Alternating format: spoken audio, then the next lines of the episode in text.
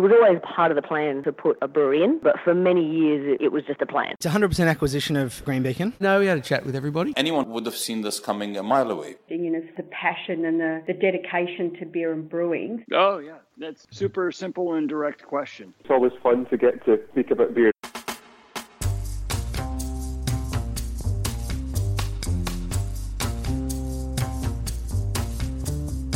It certainly is, James. It certainly is. But don't forget that the talking part about beer is only half of the conversation. The other half is listening.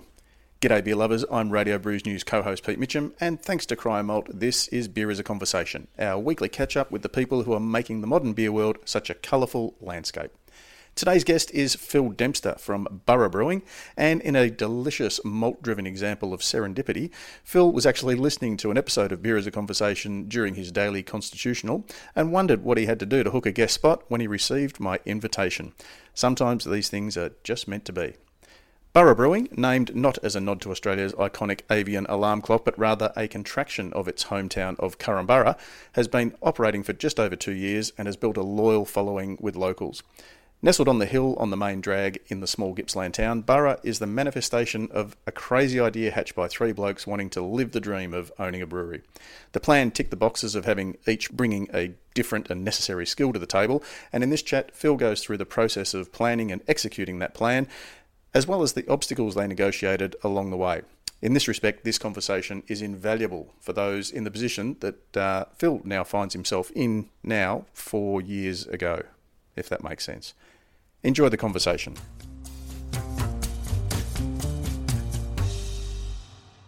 Phil Dempster from Burra Brewing, thanks very much for joining us on Beer as a Conversation. Go, Pete. How's it going?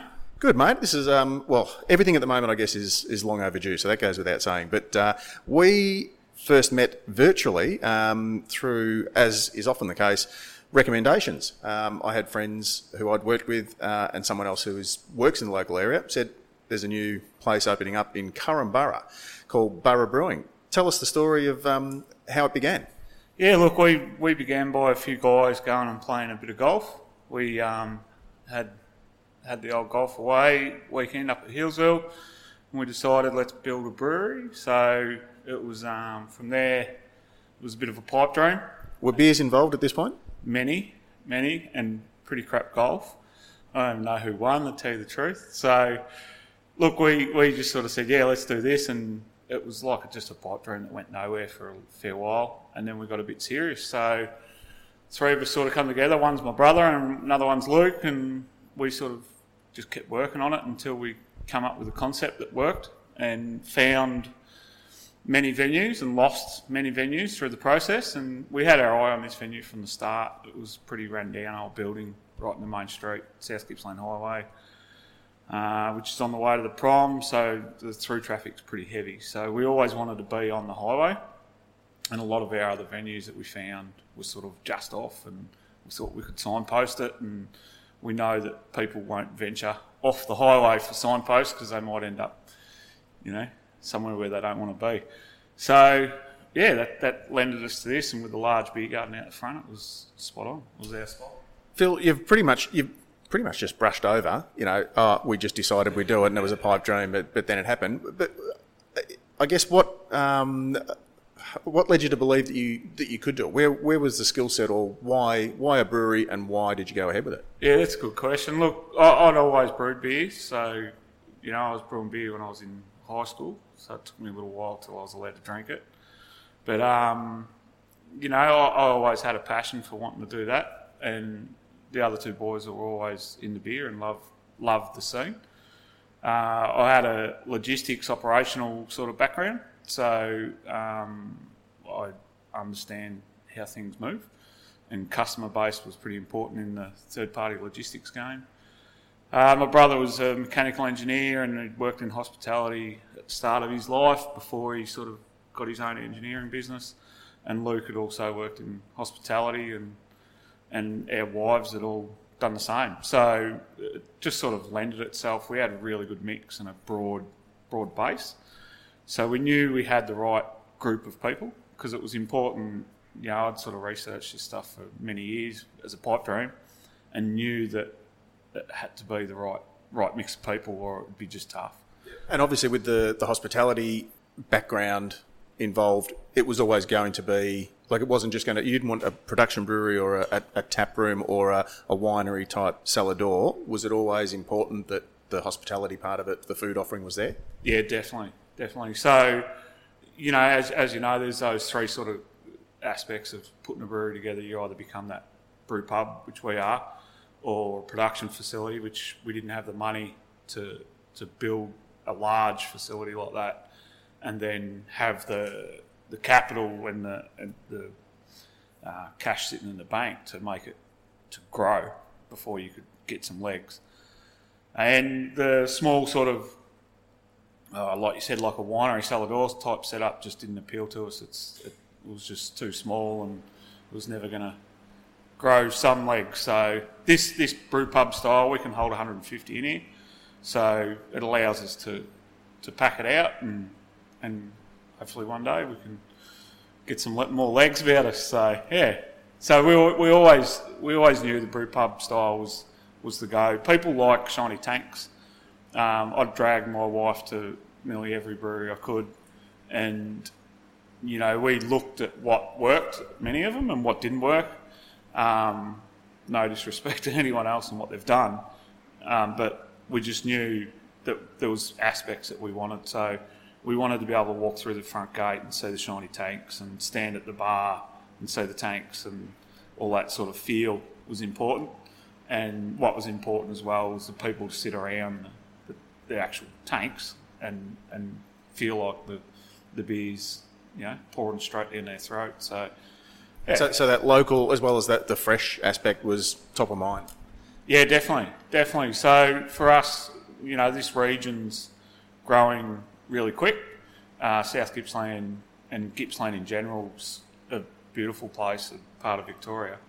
And uh, South Gippsland's a little bit untouched. Like a lot of people don't head down to the prom, and or they might just shoot down to the prom and shoot back and don't realise all the little bits that hang off the side and how pretty they are. So we we knew that you know getting that the people in here would be important. So.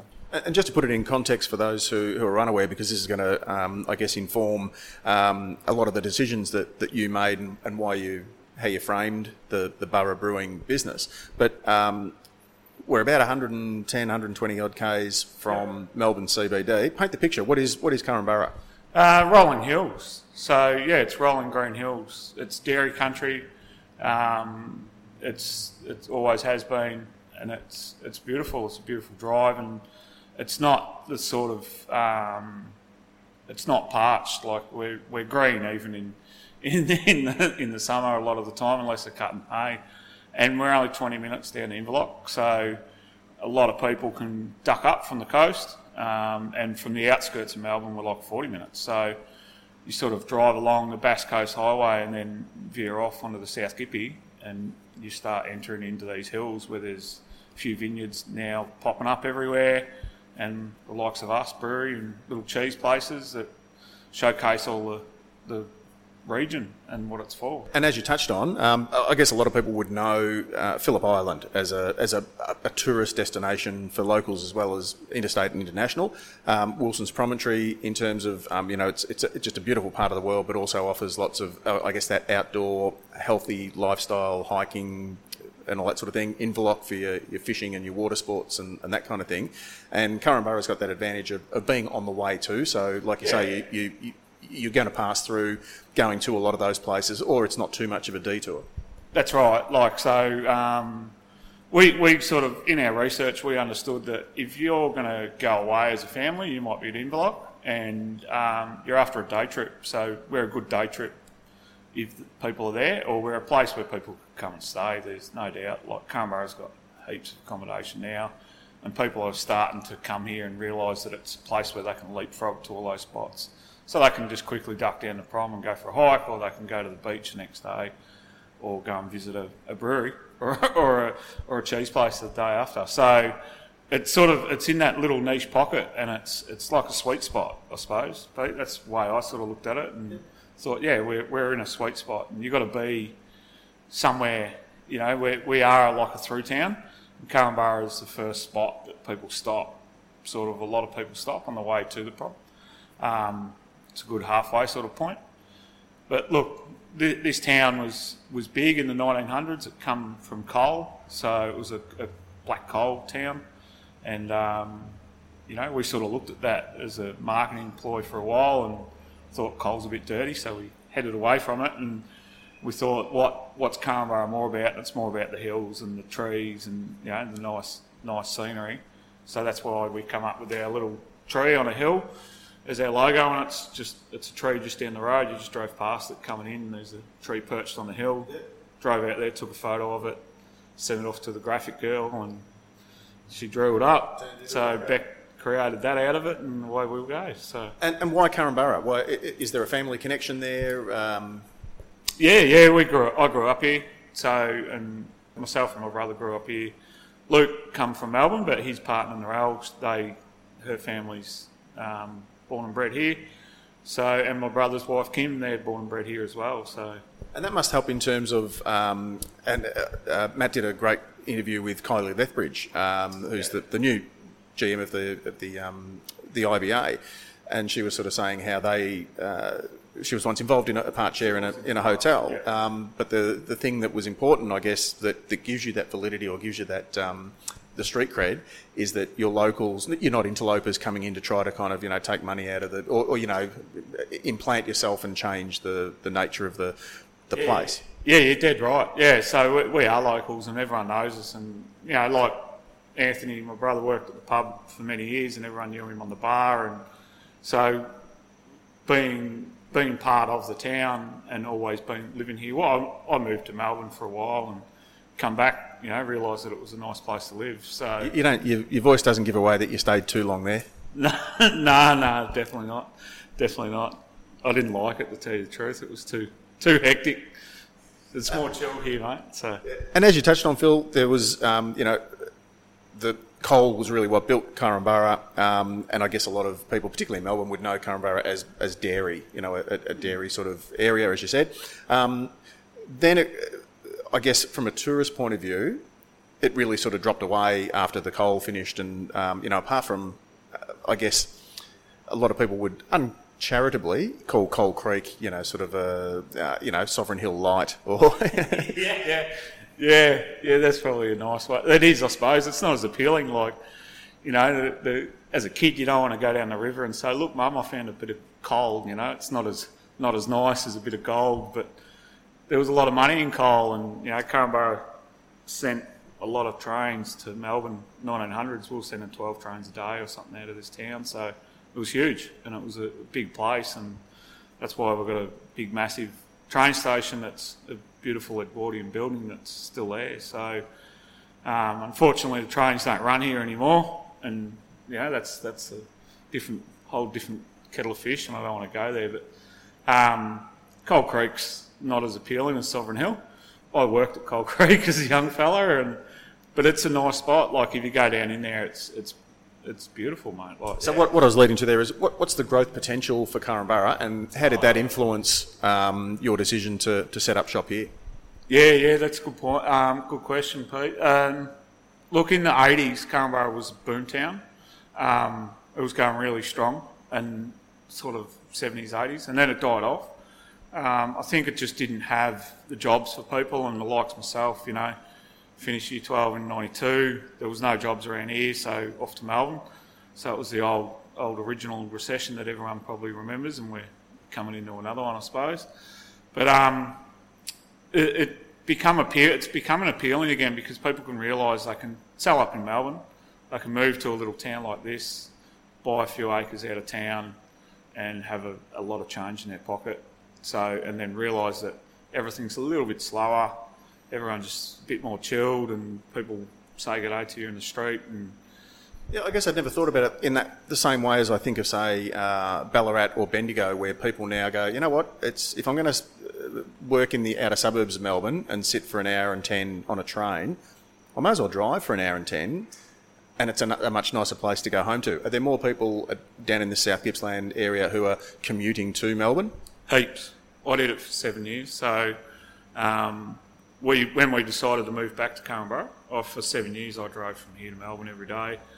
And yeah, it used to be, you know, I was going to Knox, but it was an hour trip. a bit over, got a bit longer and longer eventually once the Monash become a car park. But it, it was it, it's easy, and there's there's so many people in this town that all just drive to Melbourne now and have realised they can get an outer suburbs job, shoot, live in beautiful country, and drink local beer, and end up in Melbourne. And it's a great way too to catch up on uh, good quality beer podcasts. yeah, true, definitely. Yeah, yeah, you can you can smash smash a Brews News out on the way down, so it's perfect time. Now, Phil, we first, I think, officially met after we'd virtually met, um, or I'd become aware of you guys, um, at the tr- Cryer Malt Trade Hub, I think, at um, Fed Square during Good Beer Week maybe three years ago. How long's Burra been open officially now? Yeah, we yeah, we opened in August 2018, so I reckon it was prior to that that we met at the trade hub there. I, was, I think I first trade trade hub I went to was the startup one. So it was it was um, if you want to start a brewery, it's a great spot to go to. Definitely, wealth of knowledge in the room, and everyone's pretty open. And you know that's what I found as well with this industry. As soon as we started looking into it, talking to people, everyone's so open. No, you know, you don't go to a brewery and they'd shut you down and they want to tell you their home secrets. They, they're more than happy to help and tell you why, what they should do and what they wish they didn't do and all those sorts of things. So, yeah. But that sort of, you know, that the trade hub, I suppose, helped me understand to probably get a 15 hect brew house rather than wanting to go smaller. I think there was a conversation at one of the trade hubs around sizes of brew houses. So, You'll rarely hear a brewer uh, five years in, or even 18 months in, go, oh, I wish I'd bought a smaller kit. No, and and you know that it, it's hard when you when you're like looking at the numbers. It's like, oh, do we really need to spend that much money? But um, you're only going to spend it twice as much, twice as quick. Eventually, um, 15 hex, you know, it's not massive either in terms of things. So we've got two 15 fermenters and two 30s, so we can do double batches, um, and we've got plenty of capacity there to, to smash out some more fermenters if we need to and increase that capacity. So While we're on um, the subject, I guess, of you know, tips and tricks for young players, and obviously uh, the, the material that you had available to you didn't put you off going it, but perhaps you know informed the way that you do it, and hopefully you know granted some success. There's going to be plenty of people listening to this who are in who are where you are now. They're you know three years ago where you were. Um, what sort of things? Uh, talk us through, I guess, choosing the site. What was it, and uh, you know, how did you go about council, that sort of thing? Was it the first one, or was it? Uh, did they have form and, and know how to help you guys out in terms of DAs? Yeah, yeah. Um, we we met with council really early and asked them, told them we wanted to build a brew. There's a little brewery in Loch and a distillery, so um, they had a little bit of knowledge around it. So they weren't totally, uh, you know, we weren't talking foreign to them. They understood that it was a tourist trade and that the town needed to swing and start dragging tourists here. So the, the council on board was, was key, straight up. Um, that's a piece of advice for anyone. And, and I think um, when they tell you these are all the things you need to do, you need to do them, whether you like it or not. You know, some of them are shit, but you got to you got to fight through them. So venues important, um, and understanding what you want out of your venue. Do you want a, a flash meal, or you know, we do wood fired pizzas here. Basically, we we're not going to try to become a, a restaurant, and we don't intend to. Um, so understanding what you want to be, and and who you want to be long term is important, so that you can always focus back on it and realise when you're going off track. Yeah, that's probably a good trick, I suppose. Um, and do your research around your tanks and who, where you want to buy your gear from. And we bought our gear from Spark. You know, we talked to all of the guys, and we just sort of ended up with Spark because found Julian good to deal with, and found couldn't couldn't knock their gear when we went from place to place. So Was there value too, Phil, in speaking to other customers of Spark um, in terms of how they ran their system and, and that sort of thing, or did you just sort of go based on the, you know, I guess the brochure info?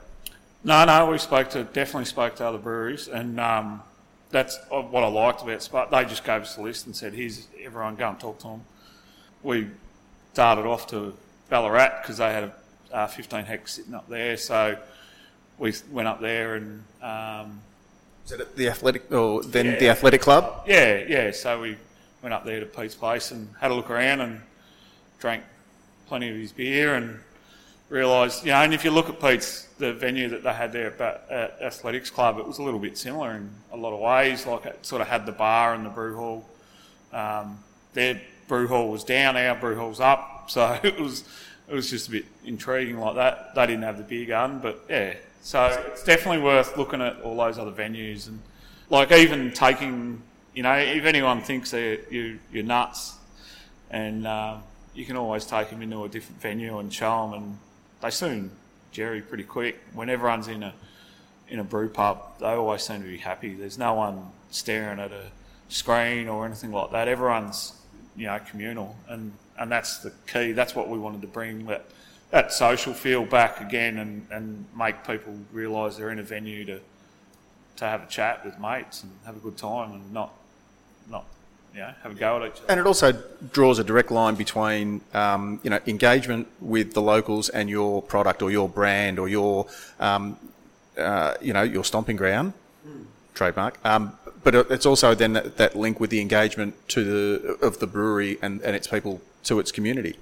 Yeah, definitely, definitely. So, yeah, making them feel like that, that it's theirs, and we've got locals here that drink in here that you know they're part of this furniture here just as much as we are. So they're in here every week filling their growlers or having their pizza, or they, they might just be a family that come here for a pizza pizza at night. You know, they're not necessarily drinking beers, but um, you know, for us as well, being a small little town, two pubs, both good pubs, and everyone drank in those pubs were used to the standard CUB product. So we thought, well, let's deliver them, you know, open their eyes a little bit. So Was it important? Was it front of mind? I guess to alt- to offer an alternative rather than look, we'll brew our own beers, but we'll also like put other products on. Um, so it's it's not trying to compete, create a third pub. It's it's creating an alternative to the other two. Yeah, correct. Spot on. You know, early days, I had plenty of people tell me, "Oh, I hope you hope you're going to have Great Northern on tap," and uh, it's definitely not going to happen. So they can keep waiting all they want. Um, people, we wanted people to have different choice and, and be different. So we're not trying to be one of those two pubs. They're, they're great in what they do. So there's no use in trying to take over their business. They've got their punters that drink in there, and we've got our guys that drink in here, and we've got plenty of people that drink in all three and enjoy them for what they are. So So it's giving people an alternative, like uh, depending on the occasion, you've got a, a different venue depending on, on what kind of night out you want. Yep, definitely, definitely. And we do we, we do big events here. We we've had you know 120 sort of person functions and whatnot in here. So that the, they still all enjoy themselves. We do local wines, all our house wines, Gippsland Wine Company. So you know we have local wines and products. So they come here and enjoy. They don't have to just be drinking our beer. They can drink cider. They can drink wine. They can drink spirits or whatever they please. So we've sort of given it like a bit of a pub feel, but yeah, we're we're not a pub. So we got rid of the sticky carpet. We put in, you know, we didn't want that feel. We wanted a nice polished floor and just a different feel. So, and I think we achieved it well. And the beer garden's it's cold today, Pete. I don't think we'd want to be sitting out there, but um, it, it's still nice, and people do. I've I, I think there was a, a moment when I just thought, oh my god, there was a family sitting out in the beer garden once. We were full inside. There wasn't a seat to be had, and they're sitting out there in the rain eating their pizza. And I thought, this is crazy. Like, what what have we created for people to be wanting to sit in the rain and eat a pizza? But they seemed they were battered down. They all had their hoodies on, and Plenty of people who'd pay for that sort of marketing, uh, you know, for word of mouth advertising. Um, before we go on, out of interest, uh, visiting the other breweries who had similar sort of equipment, did it end up changing what you had intended to order or reinforce what you were going to order? Yeah, yeah. Look, it reinforced it. I think um, we definitely didn't want to go smaller um, because talking with guys that had tens and and you know a bit smaller again, we could feel their pain. And you know when you're looking at the brewer and he's looking a bit chagged out and he's like, I'm brewing every day, and you know, just trying to double or triple stack small batches into little fermenters. It, it looked like and seemed like hard work. Um, so didn't want to end up in that position. So it, I think it just cemented what we what we'd done. Would have been nice to go bigger again, but there was that element of you know we are in a small little town. We don't need to be. You know, we're not going to become the new Mountain Goat one day when brewing.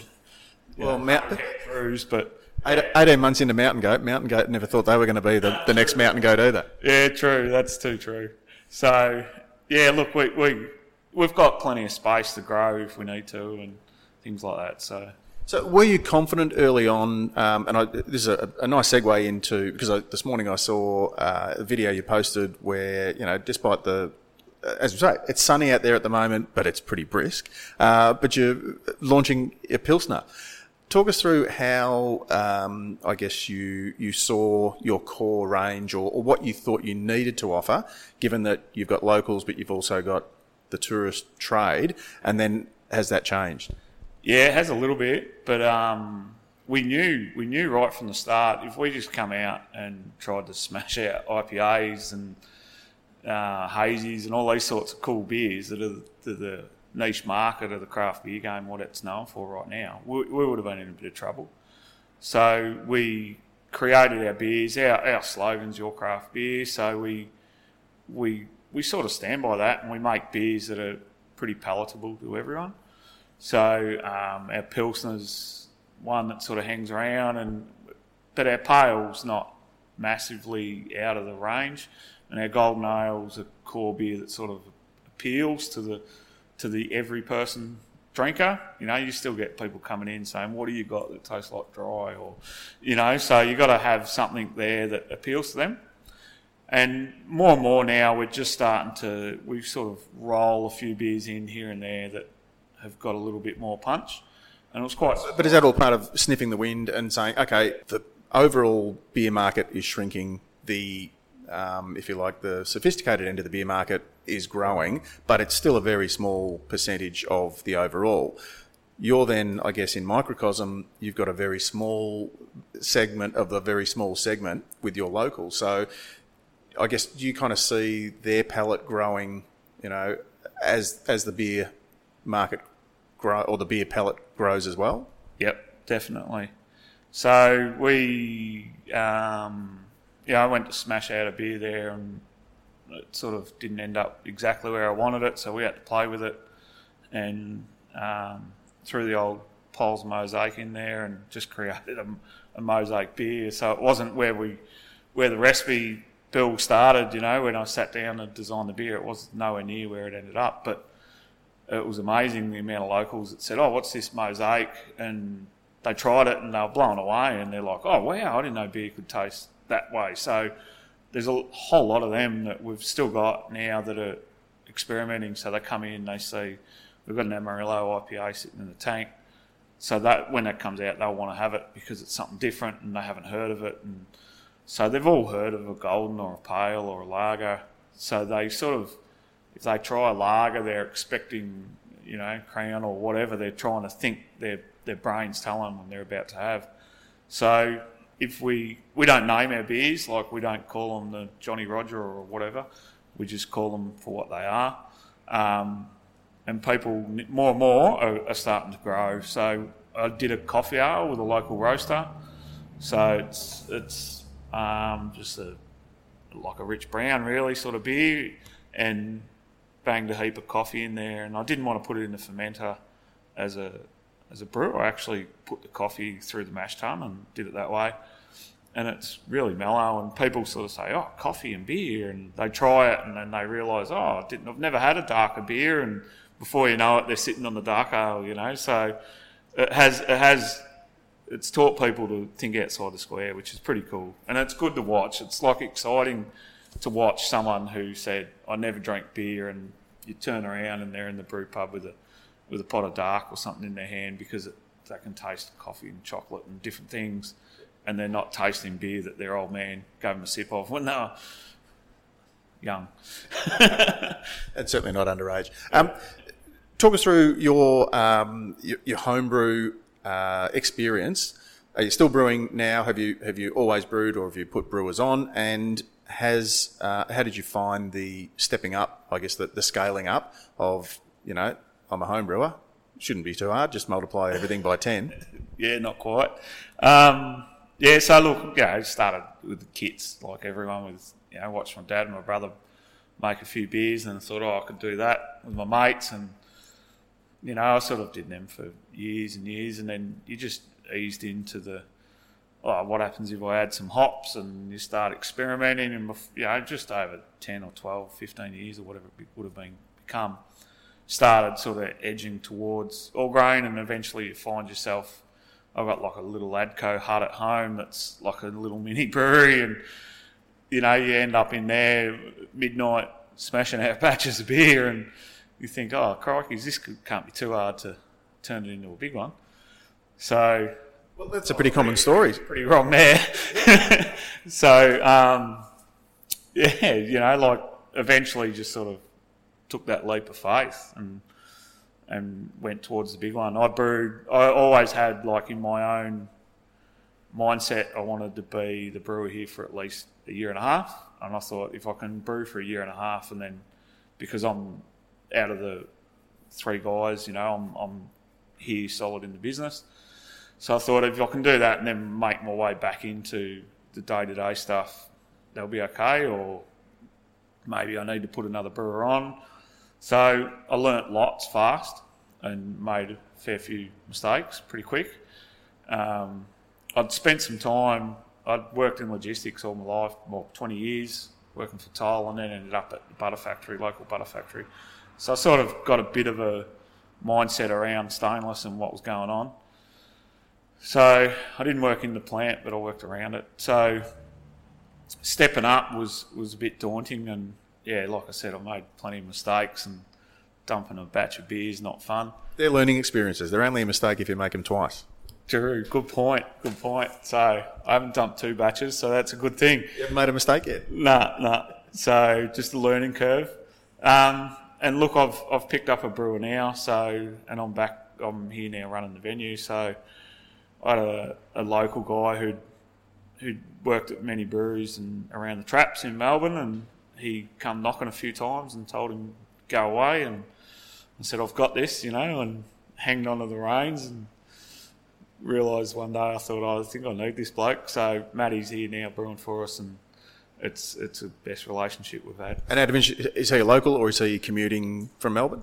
No, he lives in Mirboo North, so he'd um, worked down there for Eric for a while and many years ago, and he'd worked at Southern Bay and Creatures and all those sorts of places. So um, he's in Mirboo North now, and he just comes here when I need him. I just sort of tell him I need a batch pumped out over the next week, and he just works out which day he wants to come in and do it. And so, you know, at first I thought, oh, I might just use him to help me out.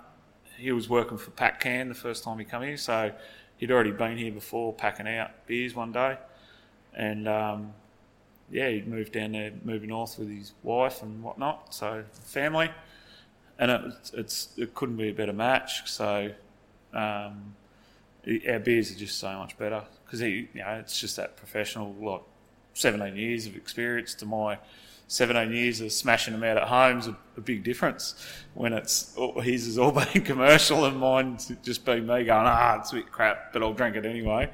So, um, did that letting go of the reins, I guess, teach you the value of, um, you know, as your business grows, and in order for it to grow, even if you're going to let it grow organically and just sort of, you know, follow it as it, and see what happens, there's still you've got to, I guess, let go of the reins and get people in to do the stuff that you either don't like doing, don't have the time to do, or are not good at? Yep, definitely do. Um, so it was it was a difficult thought at the start. I thought I'm going to let this bloke start brewing our beers. What if he stuffs them up? So I'd sort of over the year and a half, my beers had gotten better and better and better, and I thought this is grouse. You know, I'm I'm, I'm on par here. And then Matty and I come in and we brewed a beer, and then we sort of did another one. I think in the second batch, I, I walked away as he was brewing. I thought, he, what am I here standing here trying to tell him what to do? So you should have hung around. You might have learned something. Yeah, yeah, yeah. Well, I do, still do, and yeah, I still try to pick his brain and we sit down and have a beer together and a bit of a laugh. But um, we have I've learnt heaps from him, and you you do like there's an element like in our business in this this game, I suppose, that you can try to run run with certain packs. Um, running with some of the bigger packs, you, you got to have a big pocket, and it's it's not easy. It's a tough game, and you've got to hand lots of your business over to lots of different people. So we did a little bit of that at the start. We started sort of flicking everything out, and we've probably reined it back in a bit, if anything, Pete. Just sort of thought we don't really need to be trying to run with the big boys when we might fall over. So, um, you know, because it's it's tough. It's a big market. Like the craft game's a big market. We've got packaged product, and you know, I, we sort of use the philosophy that's used a fair bit in the US now, which is just keep it local and not, you know, we're not trying to push our beer into New South Wales or anything crazy. Um, I've come from a logistics, logistics background and I know what happens and I know the costs that are associated with that. So you, we would have to have a, a much larger facility and, uh, you know, ironed out all those little little costly bugs to be able to play in that market space. So we're not going to try. So we just, yeah, we stay where we are. So, what percentage of Burra Brewing beers walk out the door here? Like, can I walk down the street to the IGA or a bottle shop or into the next town? Yep, you can definitely. So we're in piles of bottle shops around locally. We're in local pubs. They stock our beer. Um, you know, you head down to Wonthaggi and places like that. We're on multiple taps. So we've got a fair bit of tap beer going out. So kegs kegs are good to be selling, and our packaged product. Um, the majority of all our pack that we do goes out the door elsewhere, and we sell a bit through the bar here, and we've sold a fair bit more during the COVID times. But yeah, we sort of move a fair bit of beer um, locally. A lot of it, there's restaurants that pick it up and things like that. So it's cool. we we hit a new restaurant this week. We hit a new pub last week. We hit another, you know, we're in Blackburn Cellars and things like that in Melbourne. Um, which is like around the corner from my brother's. So there's some little ones that we sort of get into because we know someone, but we don't we don't have a salesman on the road thumping the beat trying to get into these big places because we're just going to get gobbled up. So if they want our beer, they come looking for it. But locally, we've found that yeah, you, you can go to the next town on and the next town on and the next town on. They'll all have our beer in the in the little bottle shop or whatever. So but you're just using your uh, many years of logistics experience to get the beer to them rather than having to put on, um, I guess, a third party provider. Yeah. So um, works in the, in the business on that sort of sort of space. So that's Luke's partner, and she sort of drops them off, or I throw the keg in my car, or whatever it may be. So it's either Narelle or I. She does the majority of it. Um, during the COVID times, sort of had a bit of an idea, and I thought we, because we, there's not many people around, at the brewery, I thought, why don't they come and get their own beer? So, you know, we just put it out there and said, hey, I'll give you give you a slice of the pie back if you if you come and grab it yourself, so I don't have to load it into a car and go running it down. And it worked out really well. So we had, um, you know, local IGAs and things like that that were coming here in their vans and picking up slabs and they're going to probably continue to do that because I'll keep giving them a little bit more off their bill if they want to come and grab it. So I think there's an element, you know, using that logistics piece. It's understanding that, that you know, why why do we need to be driving over there when they're coming over here anyway, and things like that. It's just trying to get rid of that noise, and it's just double costs, and it adds money to everything that we do in today's times. So. Yeah. And before we move on to, uh, I guess, you know, polishing the crystal ball and, and asking you to put your thinking cap on and what happens in, you know, what, what's Burra Brewing, Brewing look like in five years' time, let's do a quick, uh, our new regular segment called COVID Catch Up. Um, were you able to do the pizzas or food uh, pickup delivery during COVID? Yeah, so COVID hit. We did the probably the standard thing that most brew pubs might have done, and we sort of come in and had a few beers and thought, uh, this is going to be pretty shit because we're about people being in our venue. So we decided to uh, operate as a takeaway shop, and we opened. We got little windows out the front. We had people walking up to the window, placing their pizza order, and coming and grabbing pizzas. I ended up as the pizza cook, um, and I've got a girl in the kitchen who made the pizzas, and one of the girls in the bar. So they, and yeah, I have my wife in here helping as well, and things like that. So we just sort of, as a team, it was probably four of us, bunkered down and, and done pizzas, and we actually become pretty. We we got good at it. I think we did. We've been smashing them out. So we've had some. We've gotten busier and busier every week. You know, we run a little little punters club between us on how many pizzas we're going to sell tonight and things like that. And you win the pot if you're the lucky winner of the night. So, um, you know, it, it worked. We sold more and more takeaway as the time's gone on through COVID times. Um, I've done a, a growler special and squealer fill every week and more and more people have started buying growlers and squealers, and we've got all these locals now that, that we open at four o'clock on a Friday, and there's generally about four or five customers at the gate with bottles in their hand coming for a fill. So it's it's been cool. It's worked for us. Um, do you reckon you got you picked up new customers as a result of uh, the restrictions, or was it just placating or, or giving a, a you know a, a warm fuzzy hug virtually to your regulars? No, nah, we picked up genuine customers. There's no doubt. So we got um, there's people that sort of we've done things like pamphlet drops around town saying, "Hey, we've got pizzas on offer," and they might not have known we did pizzas because they looked and said, "Oh, there's a brewery. They're just about beer. I don't drink beer. I'm not going there." Um, and more and more, we've had these customers come in, and we, we we speak to our customers regularly on a base on when they come in. If they're a face we don't know being a little town, you sort of tend to know who's who and you recognise people. So we tend to ask them, you know, oh, where did you see us or what made you come in? And some of them said, oh, I've just come in. I thought I might try your beer, you know, like it's like they're probably trying to do the right thing. Um, and more and more that's grown. They've just come back and back every week and grabbing their six packs. I've got a guy that comes through every week that refuses to pay my COVID rates and he wants to pay the full tote odds that it was prior and because he's trying to support us more and more. So there's a there's a support element where people are supporting us, but there's there's definite genuine customers that are just and the same with the pizzas that are just coming back now and see us as a, a place that they didn't realise existed. Thinking about the the collab beer, if you like, that you did with the with the coffee roaster, who I'm assuming is a, a local roaster. Yeah, definitely from one second. Um, do you think this has given us that opportunity, I guess, for people to focus on local um, and to look into a little bit more where their food comes from, where their beer comes from, where their wine comes from, where their dairy goods comes from? Yep, definitely. Um, it, it's you, are talking to the customers, and, and once we open back up, and you get to sit down and have a natter with them in the in the brew pub, you'll I'll, we'll hear it even more because you'll get to have more lengthy convo with them.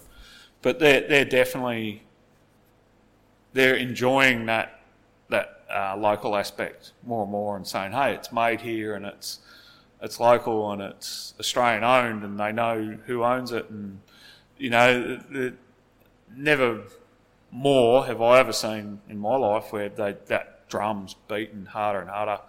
So it's only going to work in our favour in a sense that more and more people want to drink local and understand local product and where it come from. And we use things like local finger limes, and I've got a fresh hop beer that's hops are grown 10 k's up the road by Hudson Hops. So, you know, they we go out to the, you know, Matty and I went out there to the bines and picked the hops, brought them back, brewed with it the next day, and things like that. So, made a wet hop beer. So, they they like to hear that. So they like, you know, when's the finger lime beer coming out because it's local limes that are picked and put into the brew.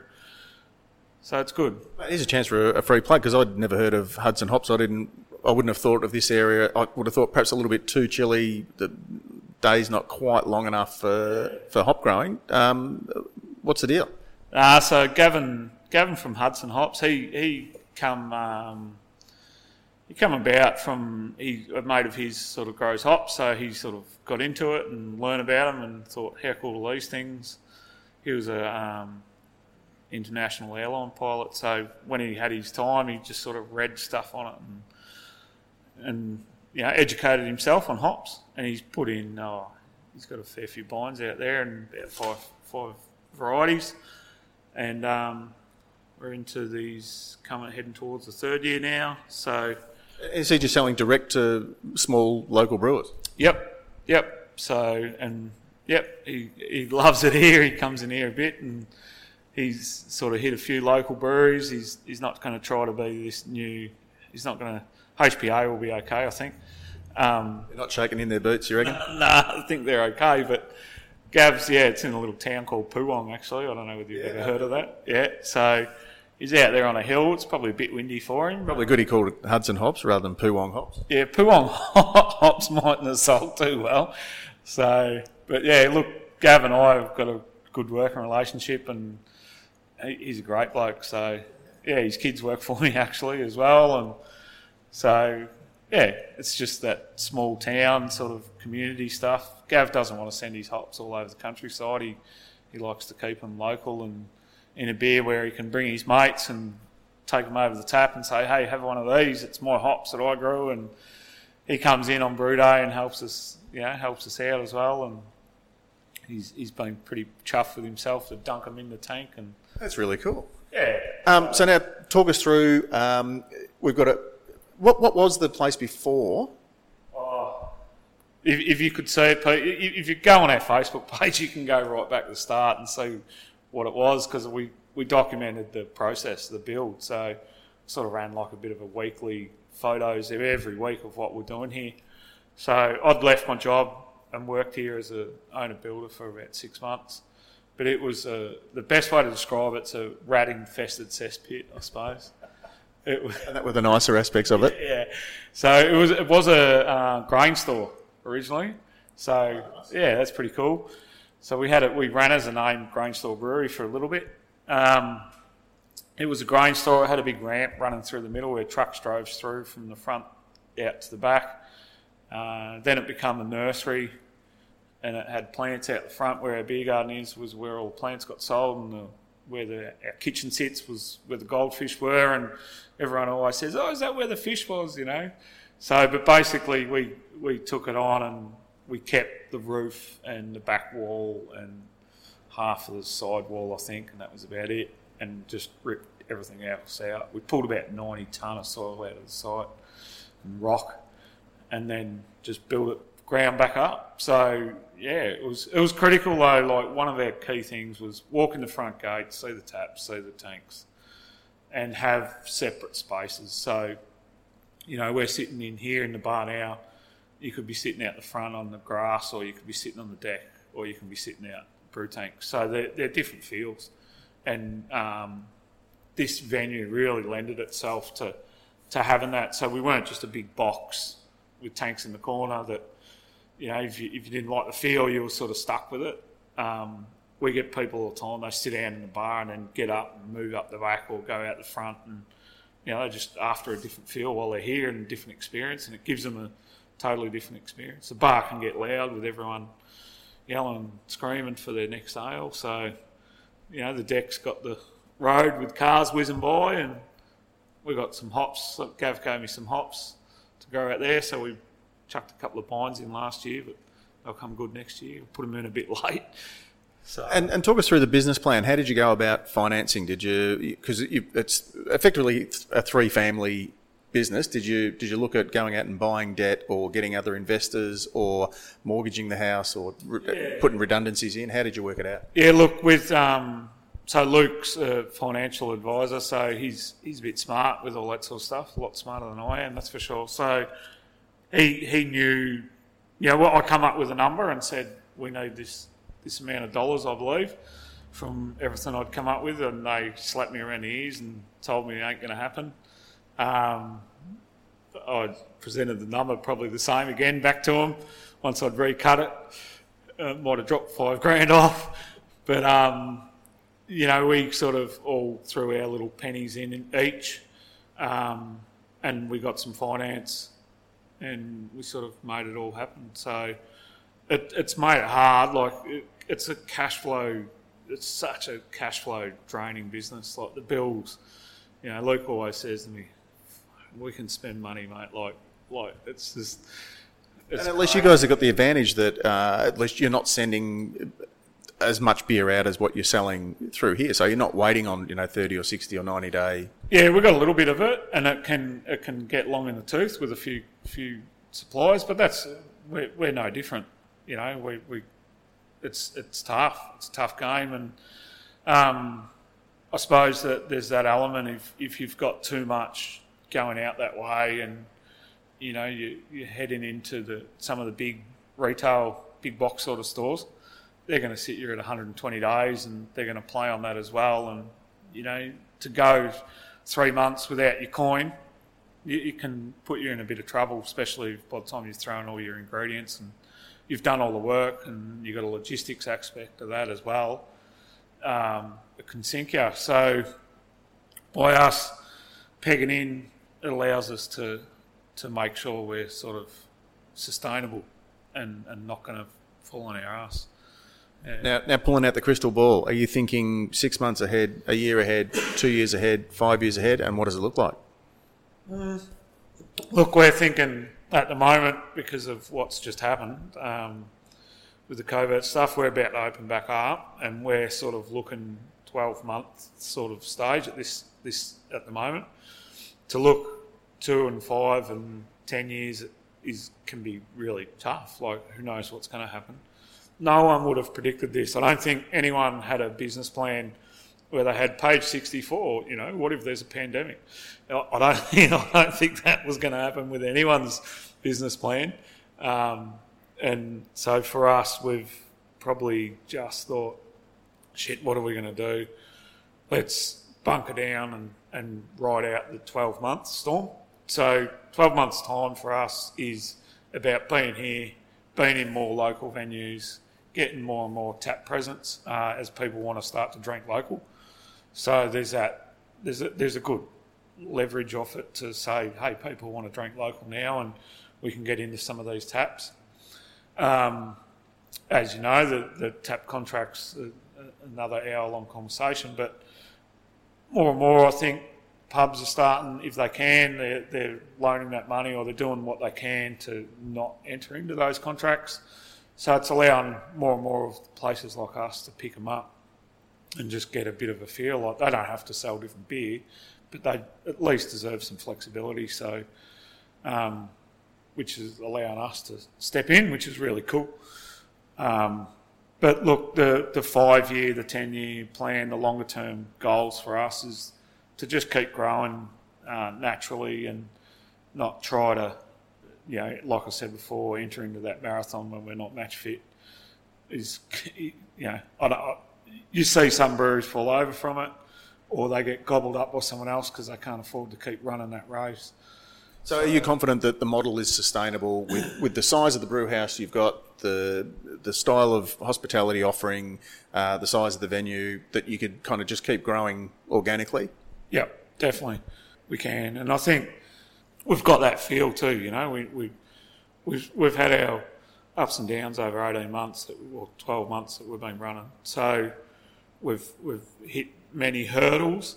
We've gotten over them, but we realise that we're, we're we are achievable of of staying as we are and and just chugging along and and you know playing in some of the sand pits that we shouldn't be in can can have you know poor cash flow issues that come from it. So it's just about keeping our eye on that target and, and making sure we don't, we don't fall over. So, with my old logistics background, I, we were really, really tight margin as a third party warehouse. Um, and Luke's sort of financial background, and, and it's, it's the same with my brother, with Anthony having his own business. We've sort of, we all know that, you know, spending money that we may not have could, can get us to do things that we're not doing now, but it might might be damaging to the longer term growth of the business. So it's good to good to keep our heads bunker down and keep the ropes tight and don't let ourselves go too crazy. But we get we get lots of local support and regional support, like it's phenomenal. So just South Gippsland as a whole is really supportive and it's allowing us to grow. Another big aspect, I guess, of that local character is the importance of the local sporting clubs as well as the volunteer organisations, whether it be SES or CFA or um, other search and rescue sort of ventures. Um, obviously, the, the sporting side of things has sort of all been put on a halt due to COVID. Um, but how's your relationship been, I guess, with the, you know, because you, again, you're competing with uh, the club rooms uh, for a Carlton Draught tap or a, a you know, a Tooheys New tap or what. It, it's not easy, Pete. Like it's not easy, and a lot of those clubs. There's a lot of clubs out there that are that are the you know the big fish drinkers, or, or they've been drinking VB in their club rooms for 20 years, and they're not going to change. So we, we've played with some of them, and we've we've had good relationships with others, more and more that are growing. So um, our local soccer clubs phenomenal. They you know they drink more of our beer there than they do other beer our footy club have, you know, they stock our beer and play around with us as well. Um, we've got other footy clubs within the region that have, have, you know, stock their beer and put our beer on tap and things like that. So the more of that, I think the clubs will start to understand the local aspect and then they will want to come on board more and more. Um, we've done little things like uh, we had Nyora Footy Club who, who done their own cans. So, you know, they done their own little canning run. The local premiership's always handy because you can offer to do a you know a special limited edition can run. Yeah, yeah, I've seen that done. So that's pretty cool. But we, we've done a few little canning runs, just like you know, they're just basically our beer, and we label them up as someone else's, and or we put our name still on it. But um, that's been a really good draw card for some of the local clubs. So the footy clubs go, hey, how this? We can have our own our own beer with our own name on it, and our locals will want to drink it more because it's theirs, and they want some for home on the shelf and to give to their mates and all those sorts of things. So, yeah, And you're still bringing in um, uh, mobile canning. Any plans to put your own canning line in? Nah, not not any plan, any not anywhere near on the horizon. Um, it's a fair bit of coin uh, and another expertise level. But Matty worked for a canner, so I'm confident Matt could do it. But I don't, I don't think it's anything that we've talked about in a hurry. Um, we use PackCan now. Um, we've got a really good working relationship with James, and you know we need a run, we book it in, and he he comes and sets up and packs up, and yeah, we've never had a problem with him. So he's it's been really good. So and he's got more capacity now, so it's even easier to get get runs out of him. So we're not about to go and buy our own Codi or anything crazy. So we'll stay as we are. I know if we're going to run our own canning line, you know, I, I sort of rolled a few numbers around and realised that I'm going to have to run it five days a week or four days a week to become viable. Um, or otherwise, if you've got that cash, you may as well put it into another tank or something like that. So, business plan wise, the, the canning line's not, you're not going to hear hear that going along here as part of our our makeup for a while. So, we'll just keep, we're closed Monday, Tuesday, Wednesday normally. So, James just pops in. He knows if we're booking a run, he just picks one of those days and he knows that we're closed and, and he comes and does his thing. And Phil, before we let you go, three years ago, the Cryer Malt Trade Hub at, uh, up, upstairs at Fed Square for uh, for Good Beer Week, you were the the bright-eyed, ambitious youngster um, asking everyone else for advice. You've had your own brewery now almost two years. As the worm turned yet, have you had your first incident where someone else has come up to you saying, "I want to start a brewery and I want to pick your brain"? Heaps, yeah, heaps, mate. Um, yeah, absolutely heaps. It's, it's not uncommon. So we can get people coming in here. I, I reckon I'd have two a month. It feels like so. Some of them pipe dreams. Um, some of them are real. So Some of them are future competitors. yeah, look, uh, it's funny. Pete, a lot of people say, "Oh, how would you go if someone opened a brewery across the road?" I always say that would be fantastic because then there's two in town, um, and we're going to get people more wanting to stop and saying, "Hey, I'm going to drink their beers and their beers," and then see which Crowd brings a crowd. Oh, mate, like build it and they'll come. So the more the merrier. There's no doubt. Um, Warragul was a place that sort of got banded around by quite a few guys snipping at the heels and wanting to come in and have a look around. And um, but some of them come and ask, and you can tell they're just they're just two blokes that are just talking shit, and they know they're not not going to ever. Subconsciously, they probably want to be talked out of it. Probably, yeah, yeah. And some of them, mate, you can tell they're fair dinkum. They've they you can just tell by who they else they've spoken to and what they've the way the conversation pans with them. You know, like it, it, they just say, "Oh, is it good fun? Do you get to get pissed?" And it's like, "Yeah, mate, it's it's tough work. It's seven days a week. It doesn't go away. Uh, it's relentless. You know, it's wet. It's cold. It's dirty. there's there's only that little glory bit of have, pouring the beer off the tap at the end, the last final little thing. So you got to you got to sort of grab them and shake them a little bit and say, "Hey, mate, you know, it's not all fun." And I can still I still remember a conversation with a uh, guy in Melbourne having dinner, and he said, "Oh." I'm just a glorified cleaner, and I thought, "Oh, piss off! You, you know, you're more than that, man. You're a brewer." And I was all excited, and I, I understand what he was going on about now. so yeah, but it's it's true, but it's not. Like I love it. There's, I've got a real passion for what we do.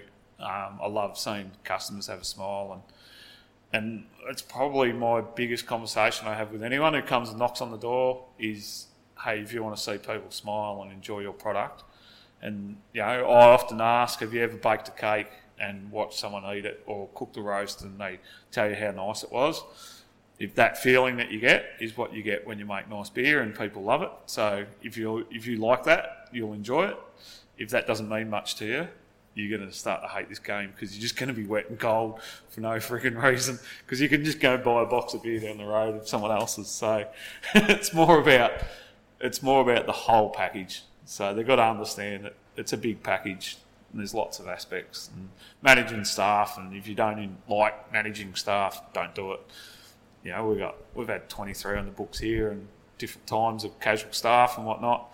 So if you're not that people's person wanting to manage staff and deal with all their ups and downs, it's it's not going to be fun for you either. Well, on that uh, positive yet cautionary note, Phil Dempster from Burra Brewing, thanks very much for joining us on Beer as a Conversation. Cheers, Pete. Thanks for having me.